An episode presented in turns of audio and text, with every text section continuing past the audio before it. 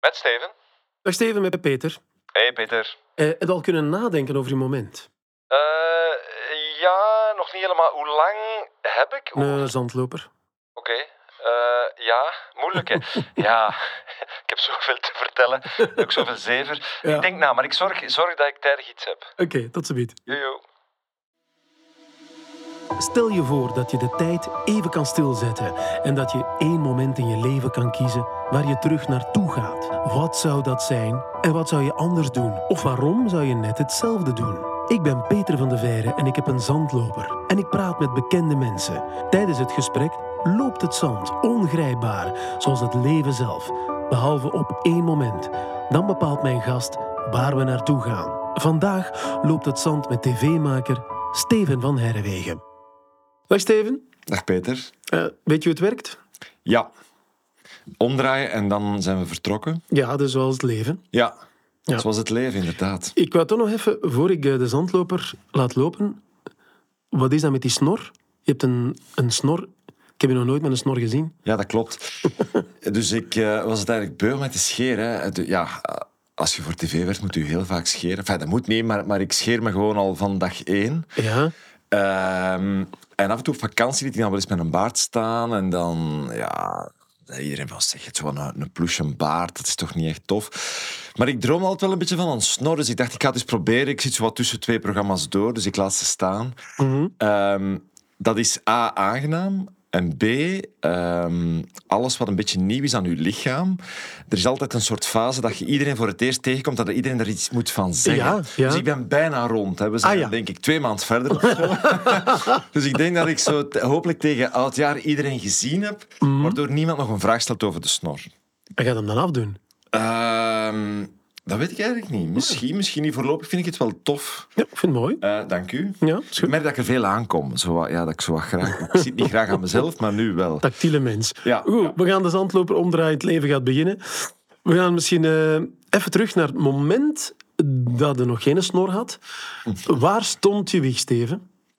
In Aalst. Ik ben enfin, geboren in Gent, dat doet er nu niet toe, maar, maar in Aalst stond mijn wieg. Ja. Mijn ouders, eh, allebei geto- geboren en getogen Aalstenaars, hebben dan beslist om hun gezin te stichten, ook in Aalst. Oké. Ja. Maar Heb je broer of zusters? Ik heb een zus die drie jaar jonger is. Oké. Ja. Maar en, en waar in Aalst Echt het centrum? Of, eh? Nee, wij woonden eigenlijk in Leden, dat is een deelgemeente, eh, waar ook ja, de enige echt bekende mens die daar ooit vandaan kwam, Is chef Vermassen? Jeff Vermassen. Ah, dat, nee, wacht, ze zijn met twee. Jeff Vermassen en Herman van Molle. Ah ja. Dus de, de gewezen tv-presentator van, van de IQ-quiz en de Canvascrack en zo. Die, die was ook van eh, Leden. Ja. Boeiende mensen daar. Ja, ehm, dat was leuk om te horen. Daar, daar gebeurde nooit iets. Maar ik woonde wel, is opmerkelijk, naast de directeur van mijn school. Dus ik mocht af en toe met de directeur meerijden naar school. Dat is eigenlijk zoals eh, samen met koning Filip ergens toekomen. Uit dezelfde auto stappen. Dat was, dat was wel het privilege. In het middelbaar of in het lager? hè? Lager, ja. ja. En wat voor een kind was je?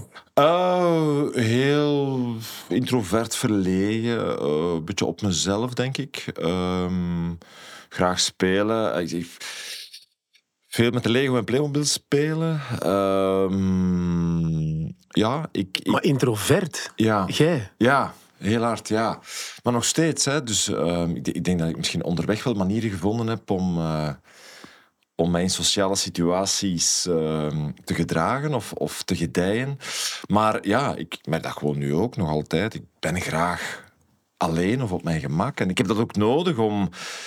In, in het soort werk dat wij doen, zien we veel mensen. Ik vind het ook heel leuk en ik vind dat vaak inspirerend, maar dat vraagt ook veel. Dus ik vind het op zich ook wel belangrijk om, om veel alleen te zijn. Ja. En als kind ook. Ik, eh, mijn zus eh, is iemand die veel socialer is dan ik, die ook veel meer nood had om samen te spelen, wat we dan ook wel deden. Maar ik denk, mijn beste speelmomenten waren die dat ik alleen met de Playmobil of de Lego aan het spelen was. Maar had je een goede band met je zus? Ja, wij, wij speelden eigenlijk heel vaak samen, konden goed met elkaar lachen. Ehm, we hadden dan ook zo op een bepaald moment een, een videocamera. Ik had daarvoor gespaard. En ja, in, eh, zeker tegen de jaren 90 werd het dan betaalbaar. En dan maakten wij samen sketches en zo. En dan, eh, ja, dat was eigenlijk wel leuk. En tijdens onze, onze tienerjaren, ja, zijn onze wegen een, een beetje eh, gescheiden. Omwille van, ik ging naar een totaal andere school, een andere stad. Uh, en jonge meisje, bedoel, in, in de tienerjaren hadden we denk ik echt... Ik luisterde naar Studio Brussel, zijn naar Radio Donna. Dat was ja, een andere wereld, ja, wat normaal is. Maar het is wel, Aalst, toen even daarover, dat was wel carnaval. Was dat toen ook al bij jou of eh, is dat later gekomen? Nee, niet zo heel hard. Um, we gingen altijd elk jaar naar de stoet kijken. En mijn vader maakte dan vele dia's. Vroeger was het dan hè, dia, dia's. dia-avonden. Uh, dus dat, dat, ik heb vooral herinneringen aan de stoet. Mm En aan soms heel scherpe dingen. Um, maar echt zo... Kijk, ik, ik zit nu wel in een carnavalvereniging met, met, met twee andere vrienden. We beslissen dan twee à drie dagen vooraf waar we ons in verkleden. En dat is eigenlijk al een paar jaar hetzelfde. Namelijk... Een beetje een luie vereniging. Ja, ja we, we, denken altijd van we gaan het zo lang mogelijk uitstellen dat we echt op de actualiteit kunnen inspelen, wat we ah, nooit doen. Hoewel, ja, dit jaar hebben we The Greatest Dancer gedaan. Dus Pastor Daans, die meedeed aan het VRT-programma The Greatest Dancer. Dus ja, voilà. Maar meestal verkleden we ons in... Um, vier panelen die uh, parkeermeters afkassen. dus alles wordt de week voor carnaval echt bijna helemaal ingepakt. Hè. Dus vitrines worden helemaal dichtgetimmerd, standbeelden, parkeermeters, daar worden zo vier panelen rondgeboord. Uh, dus wij verkleden ons altijd in die vier panelen van parkeerwachters, waardoor mensen ook vaak denken dat wij gewoon een parkeerwachter, parkeermeter zijn. Dan verplaatsen wij ons. Uh, dan worden we ook door de, door de politie altijd uit de stoet gehaald, want ze denken dat wij dat dan gestolen hebben, wat, wat niet het geval is. Ja.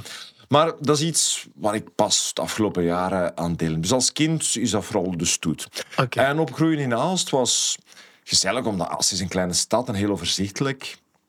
Uh, iedereen kent daar iedereen. En toch is het een stad, er was er is een cinema en, en er was Rollerland waar, waar je kon gaan rolschaatsen en, en naar de meisjes kijken. Dus, Rollerland? Rollerland, ja.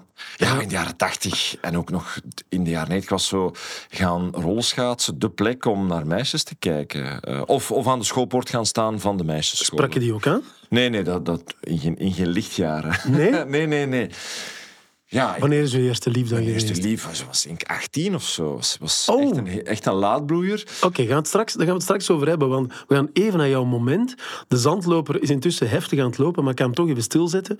Want dit is het mooie aan de zandloper. Je kan je leven even stilzetten, naar een moment gaan. En neem ons even mee. Uh, waar zitten we ongeveer? Uh, welk jaar? Hoe oud ben je? Uh, 1990, ik was toen 12 jaar. Ja. Ik zat in het tweede middelbaar, dus ja, of eerste of tweede middelbaar, dat, dat ben ik kwijt. Mhm. Ehm, op het lyceum in Aalst, een, een, een, grote school, populaire school. Ehm, en ik, mijn ouders waren op dat moment al gescheiden. Ik woonde voornamelijk bij mijn mama. Ehm, en ik was eigenlijk op alle vlak een laadbloeier. Ik bedoel daarmee, ik speelde tot mijn 12, 13 nog steeds met de Lego en de Playmobil. Uh, waar andere gasten op school al zeiden: Ja, hey, ik heb al gepoept, hè. dus ik dacht van ja, oei, ik dacht, oh my. Uh, maar ik niet, dus ik was, ik was echt, echt, echt een jongen. Je had nog niet gepoept? Nee, nee, okay. helemaal we, gaan, we gaan de zandloper even verder laten lopen en weten waar we zitten. En wat is er dan gebeurd, Steven? Um, dat was, een, dat was een, een keerpunt in mijn leven, omdat uh, ik ging naar school wegens verplicht. Zoals de meeste van, van mijn leeftijdsgenoten. Uh, ging ik naar school en dat had eigenlijk weinig met het lyceum aan zich te maken, maar ik ging niet graag naar school. Ik bedoel daarmee... Uh, ik wist wel dat ik het moest doen, dus ik, wat dat betreft uh, mm -hmm. deed ik wat er van mij verwacht wordt, maar het interesseerde me niet zo heel veel. Dus, um, dat was gewoon klassieke... Klassieke ASO-onderwijs, ja. ja uh, ik heb zelf een, een, twee jaar Latijn uh, geprobeerd. Maar bij heel veel van die vakken had ik het gevoel, waarom doe ik dit? Uh, niet dat ik mij daaruit lostrok, ik, ik, deed wat er van mij verwacht werd, maar ja. ik had het gevoel van, maar waarom doe ik dit? Dus ik beschouwde echt alles als een opdracht en bij gevolg ook als zijnde iets heel vermoeiend. En diep in mij, of niet zo diep eigenlijk, ook of vrij, vrij uh, on front aanwezig. Ik was zo gefascineerd door tv en door uh, performance. En we gingen af en toe wel eens naar toneel kijken en naar van die deurencomedies. Mijn vader regisseerde en speelde mee in van die... Ah, dat was een acteur? Ja, uh, in, in een amateurgezelschap ja, ja. in Aalst. Van, ja, van die typische deurencomedies. Hè. Zo, uh, oei, nee. Hè. Iemand pleegt overspel, vlug on, onder het bed verstoppen, want een andere komt thuis en misverstanden. En alles wat de kampioenen zo leuk maakt. Um, en ik keek daarnaar en ik vond dat fantastisch. Dus ik, ik, uh, ja, ik, op een of andere manier droomde ik van een bestaan in uh, de showbiz. Niet zozeer omwille van de glitter en de glamour, maar wel van wauw, op een podium staan of voor de camera en mensen entertainen, doen lachen. Ja. Dat is echt magie. Maar geen haar op mijn hoofd dat er eigenlijk aan dacht. Of uh, van oké, je kunt daarvoor studeren. Of, of daar bestaan scholen voor. Misschien in het verre Brussel of Antwerpen. Later na, na mijn humaniora. En dan nog. Um, en er was een jongen in de klas die vertelde uh, dat zijn zus naar de kunstmajora in Brussel ging. En uh, ik dacht, oh my god. En ik vroeg dan, wat, wat, doet hij daar? Ah ja, woordkunst, drama, dus toneel en film en zang en dans. Ik dacht, nee, echt? In de Majora. Dus vanaf dat moment wist ik, oké, okay, maar nee, wat zit ik hier te doen? Ik moet naar de kunstmajora. Ja. Dus wat volgde zijn maanden van gezaag tegen mijn ouders van ik wil naar de kunstenmajora. In Brussel? In Brussel. Maar ja, in 1990 um, in Aalst... Nou, ik kwam van het college, wat een hele degelijke voorname school was. Dan ging ik naar het lyceum, wat ook een heel degelijke school was. Uh, dus de eerste reactie van mijn ouders was uh, nee. Want kunstonderwijs staat gelijk aan ja, wat, wat, is dat allemaal? Wat voor zootje ongeregeld? En ook een, een uh, werk in de showbiz, geen standvastigheid. Dus was de reactie al heel snel: nee, eerst gewoon onderwijs en dan zullen we wel zien. Eerst een diploma en, en dan zien we wel. Maar goed, ik was zo overtuigd dat dat de plek was waar ik moest en zou zijn, dat op een bepaald moment mijn moeder eigenlijk gezegd heeft van oké, ik voel zo hard dat dit niet alleen Ah, er is niet iets moeten gebeuren, je hebt geen overtuiging of, of nee, iets moeten doen. Ik heb echt blijven... Dat was wel het, het mooie aan mijn moeder. Op een bepaald moment heeft zij wel gevoeld van... Oké, okay, mijn kind, dat is echt wat hij wilt. Ja. Um, en en die, die, die heeft eigenlijk gezegd... Oké, het is goed, we, we gaan eens naar een open deurdag. We gaan eens praten met, met, met, die mensen daar. En uiteindelijk ben ik naartoe geweest en ja, mijn, mijn, mijn, gewoon daar al rondlopen, naar dat lessenschema kijken. Um, ja, ik was echt direct verkocht en mijn moeder zag ook wat dat deed met mij. Dus uiteindelijk mijn vader half overtuigd uh, mij daarin geschreven. Wat een grote stap was, want ik was 13 jaar. Ik was echt nog een jongetje. Je moest telkens elke dag van Aalst naar Brussel dan? Ja, ja, ik ging met de trein van Aalst naar Brussel. Dat is op zich een vlotte verbinding. Ja. Uh, en dat werd toen de Paladont-trein genoemd. Paladont was, was een... Uh, een minister? Ja, minister die, die uh, uit de Dendervallei kwam. Dus die heeft eigenlijk heel veel mensen vanuit Aalst en omstreken, Kerks, Gehaalderd uh, in de ministeries gestoken. Ah. De, de, post, de, de, de, de NMBS. Dus, ja. dus dat was echt zo, ja, de, de ministerietreins morgens. Dus in Aalst stapte de administratief bedienden op. Uh, in Denderlee was de volgende halte stapte uh, het onderhoudspersoneel, de poetshulpen en zo, de mensen die de bureaus kuisten. En dan in Liedekerke echt de mannen die de gaas doen branden. dus de gasten in de chauffage in de ministeries. Ja. Dat was echt de ministerietrein. Dus Amai. daarmee trok ik dan inderdaad elke dag naar Brussel. Wat achteraf gezien, nu ik zelf vader ben, denk van oh, een enorme.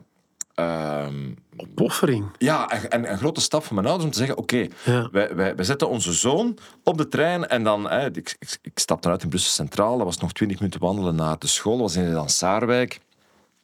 Ja, dat was een grote stap. Maar ik, ik stapte dan mee met, met, uh, met de zus van die jongen waar ik het daarnet over had, die okay. al op die school zat. Ja. Maar dus dat was met een klein bang hartje. Um, maar dat is achteraf gezien een gigantisch keerpunt, want mijn wereld en wie ik ben, is, is, is daar helemaal open gegaan. Ja, je was, zegt snel, ik was introvert, ik was verlegen. Hoe is dat dan om daar dan toe te komen?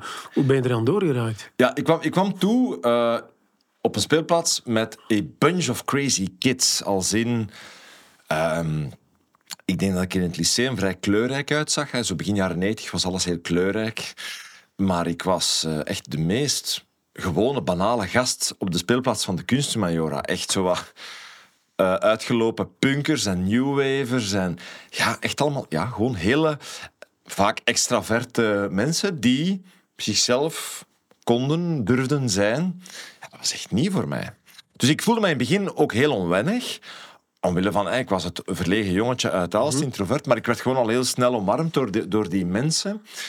En door de vakken die wij kregen, toneel, film, ehm, ja, kon ik langzaam maar zeker een beetje mezelf laten zien. Eh, dat was spannend, maar wel heel, heel ja, dat was super therapeutisch. Geen enkel moment gehad dat je zei van... "Oh, ik doe het niet, keer terug. Ik ga terug naar het lyceum. Best wel, ja, tuurlijk wel. Ehm, omdat in het begin zo'n vakken was dans, eh, Peter.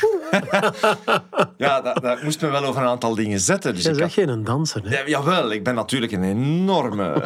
maar eer ik daartoe. Hè? Dus de, de, de dans in Ja. mij is jaren nadien pas echt geboren. Ja. Nee, ehm, ja, ik... ik eh, u, u, u, ja, uw lichaam als instrument, voor mij was mijn lichaam meer zoiets, een verplicht, verplicht goed, dat je meezeult en dat je een pullover trekt 's morgens. eh. dus dat was al... Ja, nee, ik moest me over heel veel zetten. Eh, ik moest ook, ja... ik moest in, in, in het vaak dramatische expressie expressief zijn. Dat was allemaal wel nieuw. En, en, en met heel veel jongeren die wel heel extravert zijn. En, maar goed, gelukkig, je vindt dan wel zielsgenoten. En, en Maar je zei ook daarnet zo, ja, ik ben een laadbloeier. Meisjes, ik durfde die niet aanspreken, daar komt het wel op neer. Dat was wel gemengd. ja, dat was Hoe was gemengd. dat dan? Ja, dat was natuurlijk wel gewoon van het lyceum. ehm, maar laat ons zeggen, eh, ja, er, er waren ook zeker in, in de vierde, vijfde, zesde echt al koppels hè, die, die op de speelplaats allee, echt betonmolentongen. Hè. Ik ken het, het systeem van. Hè, zo. En ik keek daar wel met zekere fascinatie naar. Maar om maar te zeggen, ik was dan in het vierde middelbaar verliefd op iemand, eh, dus op een meisje. En ik, die kwam binnen op 1 september en ik zag die en ik dacht, oh my god. Echt zo, ja, romantische komedie. She's the one. En dan, oké, de volgende stap is proberen te zeggen, ja, ik ben verliefd op u. Maar achteraf gezien, allez, ik moet niet zeggen, ik ben verliefd op u. Dat moet dan blijken. Of... Maar bon, wist ik veel. Dus ik heb er een jaar over gedaan om tegen dat meisje te zeggen, ik ben verliefd op u. Dus heel vaak liep ik daarmee samen naar het station en terug. En ja, er ontstond wel een zekere vriendschapsband, gebeurt er dan. Hè? Ja. Dus ja, je komt dan ineens in de categorie beste vriend. Dat is de slechtst mogelijke categorie om terecht te komen als je verliefd bent. Dus ik weet nog zeer goed dat ik dat weken voorbereid had. Van dan ga ik het zeggen op de speelplaats. En had je iets bij of zo? Nee, het ging gewoon Nee, al- alleen mezelf en, Ja, ja. en dus mijn kwetsbaarheid van ik ben verliefd op u. Waarop die zei van ja, ik weet het dat je verliefd op bent, maar ik, ik ben met iemand. En dat was het dan. Hè. Dan ging de bel of zo en dan... Dus ja, Oh, wat een slecht einde. ja, maar goed, dat is Maar je wist niet dat, dat die iemand had. Nee, maar, maar ook, ja, dat is leergeld dan, Peter. Van, ja, dus conclusie is, wacht niet een jaar met, met te tonen dat je voor iemand iets voelt. Ehm, ja, en ook, ik was echt klein. Ik was echt een jongetje. En sowieso zijn jongens een beetje achter op meisjes. In die Majora, dat was vaak het drama van jongens. Als je in de klas zit met meisjes, dan zijn die altijd verliefd op gasten van Die ouder zijn. die ouder zijn, die op de schoolpoort was staan te wachten met een camino of in het zesde en soms al met een auto. Ja, ja, je kunt niet winnen. Dan stond ik daar met mijn cassettes vol leuke muziekjes, met een brief. Dat, ja, dat heeft geen zin. Je verliest sowieso. En is er daar toch nog ergens een liefde gekomen in die school of niet? Nee, nee, eigenlijk nooit. Nee. Dat waren allemaal oude stoefers van mij dat die gingen lopen. Nu, natuurlijk kom ik die meisjes tegen en denk van... Wat zeg, Steven, zo tof om u terug te zien. En jij viel toen nooit op. En amai. Maar je zei wel daarnet zo, want het was therapeutisch. In welke mate was dat? Want je bent wel vier jaar over en het weer gegaan, hè? Ja, ja, Ja. ja. Ehm, niet op kot gezeten of zo. Daar. Nee, nee, later wel. Ik ben in Brussel wel blijven hangen. Ik heb Ja. Sint-Lucas gedaan. Maar Maar het was therapeutisch, ja. therapeutisch in de zin van... ehm, ik, ja, ik durfde nooit echt helemaal mezelf zijn, als in... Fantastische tijd op het college. Maar goed, het is een jonge school, dus er wordt vooral gevoetbald. Eh, af en toe is geduwd en getrokken. eh, geknikkerd ja, heel jongensachtige dingen. Ve- veel sporten. Ik was niet sportief. Ik werd ook altijd als laatste gekozen bij, bij sport. Wat allemaal niet erg is, maar ja, ik, ik zat voortdurend in mijn hoofd. Ik, ik zag op, op tv André van Duin of, of Mark Uitroeven of... ehm, ik, wij gingen naar toneel. Ik weet nog dat wij naar Peter Pan gingen kijken in de jaren tachtig in Gent. En dat was, zo, dat was magisch. En, en er stond een nota in mijn agenda. eh strafwegens te veel met toneel in het hoofd. En dus ik vond het heel leuk om te fantaseren over toneel en zo, dat soort dingen. In het college, ik voelde me niet uitgesloten, maar ik, voelde wel, oké, ik ben een beetje anders dan, dan de meerderheid. En in de kunstmajora ehm, was ik ook anders dan de rest. Maar het was een soort... Ja, het was een soort mini-maatschappij, wat, wat een speelplaats of een school altijd is. Met best wel wat uithoeken van de samenleving, als in extravagante figuren of... Ja, je krijgt de meest uiteenlopende redenen waarom kinderen naar het kunstonderwijs komen of kwamen. Zoals? Laat ons zeggen 80% omdat ze het echt graag willen, maar 20% omdat in die tijd, wat nu het CLB heet, toen PMS, ja, we weten met deze kinderen geen blijf, we zullen ze maar in het kunstonderwijs steken. Waarvan een bepaald percentage dan wel, dankzij de school op zich, zichzelf vindt of, of, of een soort reden vindt van ah, kijk, maar ik ben wel in iets goed. Of, En een bepaald percentage ja, er niet uitziet zoals, zoals helaas te vaak gebeurt op school. Maar in die kleurrijke gemeenschap mocht ik de verlegen jongen uit Aalst er zijn. Met mijn onnozele moppen en mijn, en mijn sketchjes die ik draaide. En bijvoorbeeld, we hadden dans. We hadden het vak hedendaagse dans. Ja, hoe ging ik daar in godsnaam ooit aan beginnen? Dus was bijvoorbeeld ook een solo, solo werk van, van, van zeven minuten. Ja, dan heb ik eigenlijk ehm, mijn eindexamen gedaan op Laat het gras maar groeien van Sam Goris en de Brabantsonne. En die geïnterpreteerd naar een uitleg aangegeven. En die dans zal ongetwijfeld vrij ondermaats geweest zijn, maar de uitleg die ik eraan gaf, of het conceptuele, en ik kreeg heel de zaal aan het lachen, dus ik denk ik 80% op mijn dansexamen. Omdat de juf zag, dat is wie hij is, en hij heeft gezien, binnen dit, uh, waar zijn mogelijkheden beperkt zijn, op zijn manier er het beste van gemaakt. Dus dat vond ik zo fantastisch aan die school. Dus je voelde je vooral aanvaard. Was dat dan, omdat je zei van ja, ik was uh, in het lyceum of in het college dan, ben je eraan gepest of zo? Of? Gepest zeker niet, maar de druk van de speelplaats is, de, de wet van de sterkste is de enige wet, of de, zeker in een jongensschool, uh, of een stadsschool, ja, dat is zo. Hè. Dus mijn moeder kleedde mij heel kleurrijk. Ik weet nog, witte broeken, uh, oranje hemd en daar, daar een, een crazy vest over. Ja, Benetton-achtige, dat was toen allemaal heel hip. En, en ik was een vrolijke jongen, dus mijn moeder dacht, kom, we kleuren hem kleren. Maar ik weet nog dat er echt een gast was, de Barry, die zei, als je morgen dat vest nog gewoon uit toekoop aan bagges. dus ik kom dan thuis en zeg, maar ik ga die vest nooit meer aan. Jij gaat die vest aandoen, weet je wat die vest gekost heeft en het is winter. En dus, ja, dus daar staat het dan. Dus dat soort ja, dingen manifesteren zich wel. Um... Maar die kunst in Major, als ik het zo allemaal hoor, dat heeft is misschien heel ver gegooid. Dat heeft echt wel uw leven gered. Ja, ja. Of toch een jong leven. Nee, heel hard. Omdat, dus dat heeft mij uh, laten zien... Je kunt, wie je ook zijt, zijn maar uzelf. En het mooie aan die school is natuurlijk... Ik had het geluk dat wat ik zocht, ik daar vond. Als in... Ik, wou, ik was zo hongerig naar kennis over alles wat mij performen te maken had. Dat dat lessenpakket sowieso iets was waar ik dacht van oké, hoe meer hoe liever. Uh, ik zie dat bij mijn kinderen ook, die zijn 9 en 11. Alles wat die tof vinden, dat kunnen die zich uren, eeuwen in verliezen. Maar alles wat een opdracht is, is gewoon hard werken. En dat geldt nog voor mij, ik ben 46 nog altijd. Wat ik graag doe, dan, dan denk ik, oei, is de zandloper al voorbij? En alles waar ik zo hard tegenop kijk, als in de was doen, of, of mijn boekhouding, of een lastig gesprek, denk ik van, ah, uitstel, uitstel, uitstel, uitstel. Dus, dus, en, en dat is als kind niet anders. En dus wat dat betreft vond ik dat een fantastische school. Namelijk, die kijken naar wie zijde. En natuurlijk, zeker door die creatieve vakken, is er ruimte om je persoonlijkheid, om die zoektocht naar wie ben ik of wie wil ik zijn. En soms iedereen verliest zichzelf in. Mhm. Soms kijk, allez, kijk naar oude foto's van u. Hoe zag ik er toen uit? Of, iedereen zoekt het soms in straatjes waar je denkt, oei, ja, dit loopt dood, dus even terugspoelen. Maar daar was ruimte voor op die school. En daar ben ik die school en mijn ouders, dat ze daar toch in geloofden, zo dankbaar voor. Is dat, is dat iets wat... Eh, stel dat uw zoon of uw zonen, die komen dan bij u, van papa, we willen naar de kunsthumajoren. Ga je zeggen?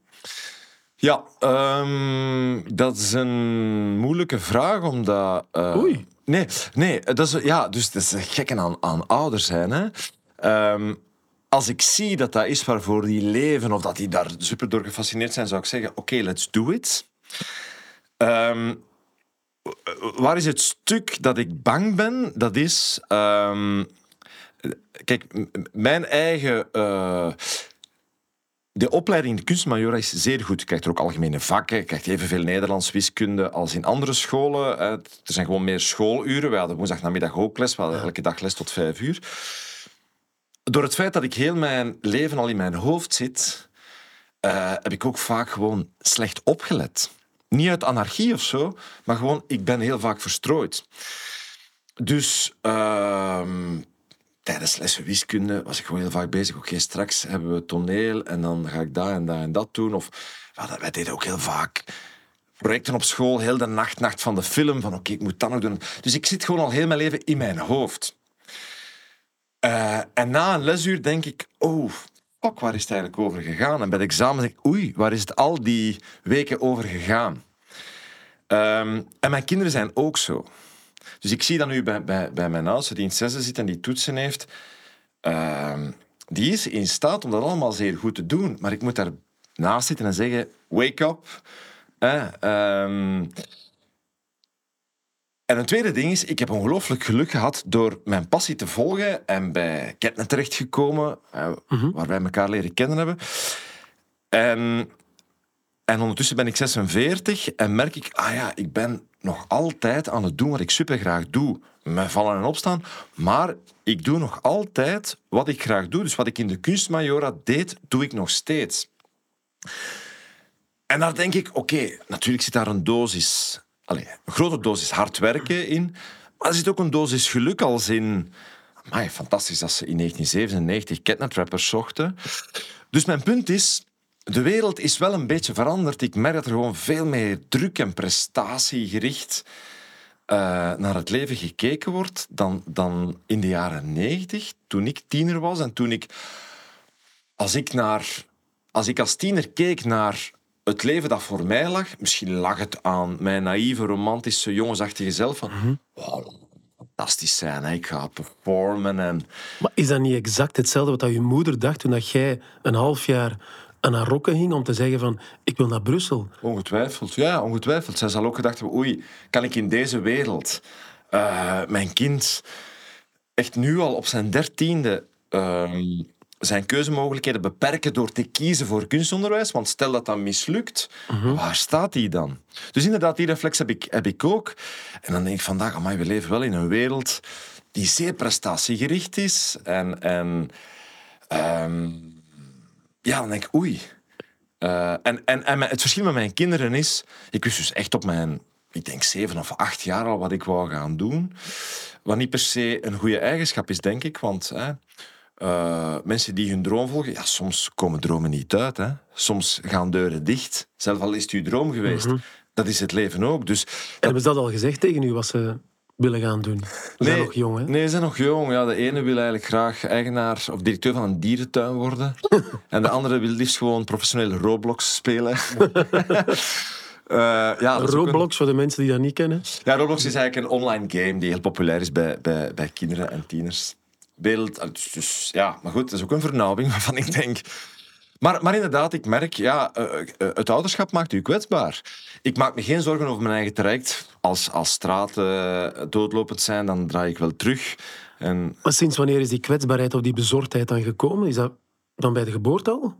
Eh, nee, ik denk inderdaad, zodra dat die naar school gaan en dat je merkt van, ah ja, oké, bijvoorbeeld, ik sta nu aan de vooravond van een grote keuze. Mijn, mijn, mijn oudste zoon Lenny zit in het zesde.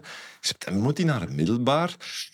En dan, vroeger waren die eerste twee jaren toch meer zo algemene jaren. Ik merk dan toch, als ik door zo wat hier en daar al wat open deurdagen te checken, ah ja, oké, dat eerste jaar is er toch al een bepaalde keuze. Dat geeft mij eigenlijk meer stress dan hem. Gelukkig maar dat hij dat niet voelt. Maar dan denk ik, oei, dus mijn kind moet al een keuze maken. En het maakt niet uit of die... Ik hoop dat hij het goed doet, maar als die onderweg het even niet weet of, of moet blijven zitten, zo so be it. Bedoel, belangrijk is dat je onderweg het zelfvertrouwen kweekt en voelt van dit ben ik. En dat vraagt soms wat, wat tijd. Ehm, Ja, maar heb je ooit spijt gehad van iets in je leven tot nu toe?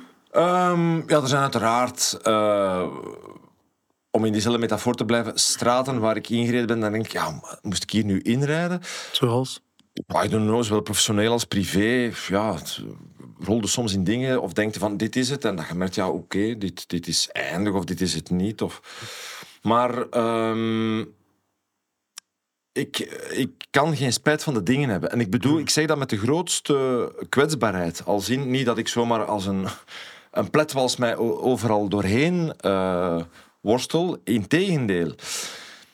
Ik beschouw elke stap, of die in een goede of de slechte richting is, of die u verder helpt of, of, of niet verder helpt, ze moesten gezet worden. Ik bedoel daarmee, we leven in een soort wereld waarin alles, al elke prestatie, of ze nu privé of professioneel is, wordt gehonoreerd. Eh, Je kunt zo mensen die 40 jaar samen zijn, daar komt dan een schepen langs die, die, die dan een bloemenkrans geven of zo.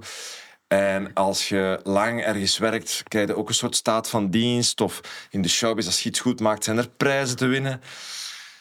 Dat is tof en dat is goed dat, dat, dat mensen wat dat betreft gezien worden. Ehm, maar als het niet goed gaat, of je doet iets slecht, of, of iets lukt niet, ehm, ja, dan is het stil. Terwijl het zijn net die dingen die ons denk ik het meest vooruit helpen. En een, een erkenning, een prijs is leuk. Ja. Een, een programma waar veel mensen naar, naar kijken of luisteren is fantastisch.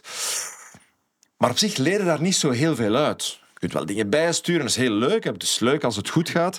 Maar goed, ondertussen weet ik dat het niet altijd goed gaat. Dat is nu. Hè. Professioneel, privé gaat het altijd zo. En we proberen de hoogtes te omarmen. En we proberen altijd in ons leven bijna van piek naar piek te gaan. En meer en meer in dit soort eh, leven. Maar die dalen zijn onvermijdelijk om terug te, te kunnen pieken. Uit welke diepte heb je het meest geleerd dan? Goh, ehm, privé, de breuk met Katrine, de moeder van mijn kinderen, is, is natuurlijk een. een ehm, ja, dat, dat is een, een dal ehm, dat heel diep was.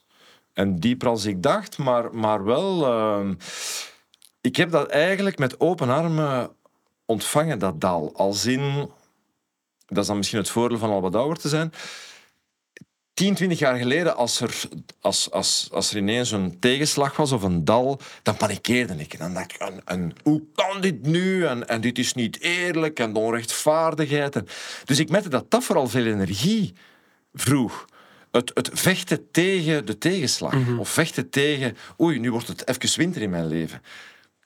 En- en Recht, we moeten recht blijven staan en we gaan vechten. En, en nu door eigenlijk... ehm, ik denk door de vorige dalen of dalletjes, ben ik van oké, dit is een, het is terug even, even winter in mijn leven. Goed, de, de natuur is winter, lente, zomer, herfst. En zo kijk ik daar in het leven ook naar. Dus dat is niet leuk. In de winter is het soms zeer koud. En we weten allemaal, tegen februari denken we... "Ah, Waarom duurt dat hier zo lang? Ja, dat is in die, die emotionele winters in, in het leven ook zo. Hè? Dus, dus het, het rouwen van een breuk. Ik wist dat ik daarvoor stond en toch... Ik begin dan te googlen van hoe lang gaat dat hier allemaal duren. Te googlen. Ja, om te zien hoe lang het rouwproces duurt. Ja, voilà. En dan werd oké, een rouwproces duurt gewoon heel lang. Ehm, en dat heeft mij eigenlijk ongelooflijk veel bijgebracht. Ja. Ja. En in welk seizoen zit je nu in uw leven? Eh, nu is het eh, lente. Ja. ja, nee, als in...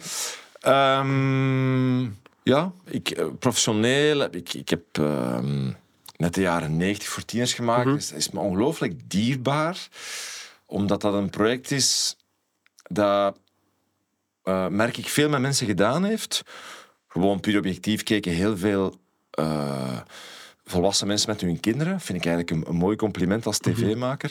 Maar voor mezelf ook. Dus ik ehm, heb de afgelopen jaren veel studioprogramma's gedaan. En net zoals jij, heel leuk om entertainment en showbiz en... en de, de, de trucken van, van alles wat, wat entertainment en studioprogramma's met zich meebrengt. Het, het, het werken en spelen met bekende mensen. Voor het eerst zit ik dan op, op, ja, op een tienerkamer met een echte tiener die naar mij kijkt en denkt van en wie zeg jij precies? En wat kon jij mij vertellen? Ehm, dus dat was moeilijk in het begin. Maar, en dat is mijn punt, ik heb zo hard gedurfd mezelf te zijn. En dat was een geleden van van, van bij Ketnet, toen ik pas begon en, niet beter wist van... Ja, ik ben Steven, ik kom van Aalst, ik zal maar Iris TikTak, let's go. En dan onderweg, ja, de ambitie om een goede tv-maker te worden. Dus je leert, je leert te drukken en je gaat een beetje naar de tv-school, als in veel achter de schermen werken. En, maar er komt dan een soort druk bij en oei, ja, ineens... Ah, kijken ook mensen naar en er schrijven mensen over en er zijn bazen en er is een verwachtingspatroon en ah ja, dat gaat hier over een groot budget. En, dus er komt ook veel druk bij. Dus je begint dan zeker als het slecht gaat, oei, ik ja, moet hier proberen de beste versie van mezelf. Dus van, vanuit de sterkte van ik ben wie ik ben, dus ik redeneer vanuit mijn buik, zit heel hard in je hoofd, van ik moet die proberen. Maar bij de jaren 80 en zeker 90 voor tieners voelde ik, ah, ik ben hier mezelf, want ik zit hier maar op het bed met een tiener die ook niet anders kan dan zichzelf te zijn. Dus dat heeft mij heel hard geholpen om ja, na, na hoeveel, 25 jaar op tv te kunnen zeggen, ah, ik ben mezelf. En er komt nog zoveel. Ja, dus, dus dat is een lentegevoel. Hè? Dat is een soort... En privé ook. Hè? Ondertussen is, is die, die, de, de, uh, de scherpe kanten van, van het rouwproces, die zijn weg. En zoals alles in het leven, verdriet is er altijd.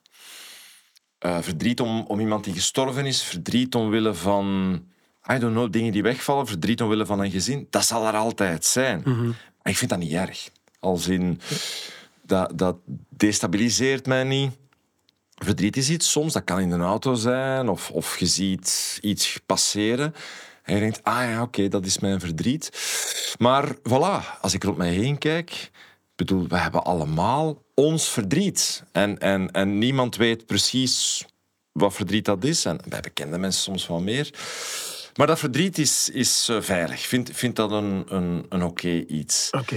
Um, en het is lente omdat ik voel van oké, ja, ik kan verder. Mijn kinderen kunnen verder. Katrien kan verder. Uh, ja, ik kan, ik kan terug... Uh, ik spreek niet graag over bouwen, want bouwen is, is opbouwen en afbreken. Maar ja, het, het leven is... Kijk, het woord denk ik dat ik het meest gebruikt heb de afgelopen twee jaar is fluïde. Ik was vroeger zoals elke mens uit onzekerheid, een planner. Mm Oei, het weekend komt eraan. Wat gaan we doen? Met de kinderen moeten toch iets doen, want anders, wat, wat, gaan we doen? Uh, oei, een huis, moet toch ergens wonen. Hè? Dus uh, vakantie, binnen zoveel, het moet toch vakantie. Uh, dus zo dat, dat ding vanuit de onzekerheid en de angst van oei, mijn leven gaat hier anders niet de mhm. moeite zijn. Plande dingen vol. En, of, of ja, ik keek ook vroeger veel meer naar mijn leven als zijnde, oké, ik moet een gezin hebben en werk en en de juiste verzekering. En, en alles moet geregeld zijn. Dus het betoneren van een aantal dingen om dan te denken, vanaf nu is het geregeld. En what could possibly go wrong in mijn leven? Ik heb een goed werk, ik heb een goed gezin. Ja, dan merk je gewoon, je weet het nooit. Morgen kan het allemaal imploderen. En dat is geen tof gevoel, maar dat is wel hoe het is. Ja. Dus goed, ja, het leven is zwaar. En dat is niet erg. ik vind dat veel...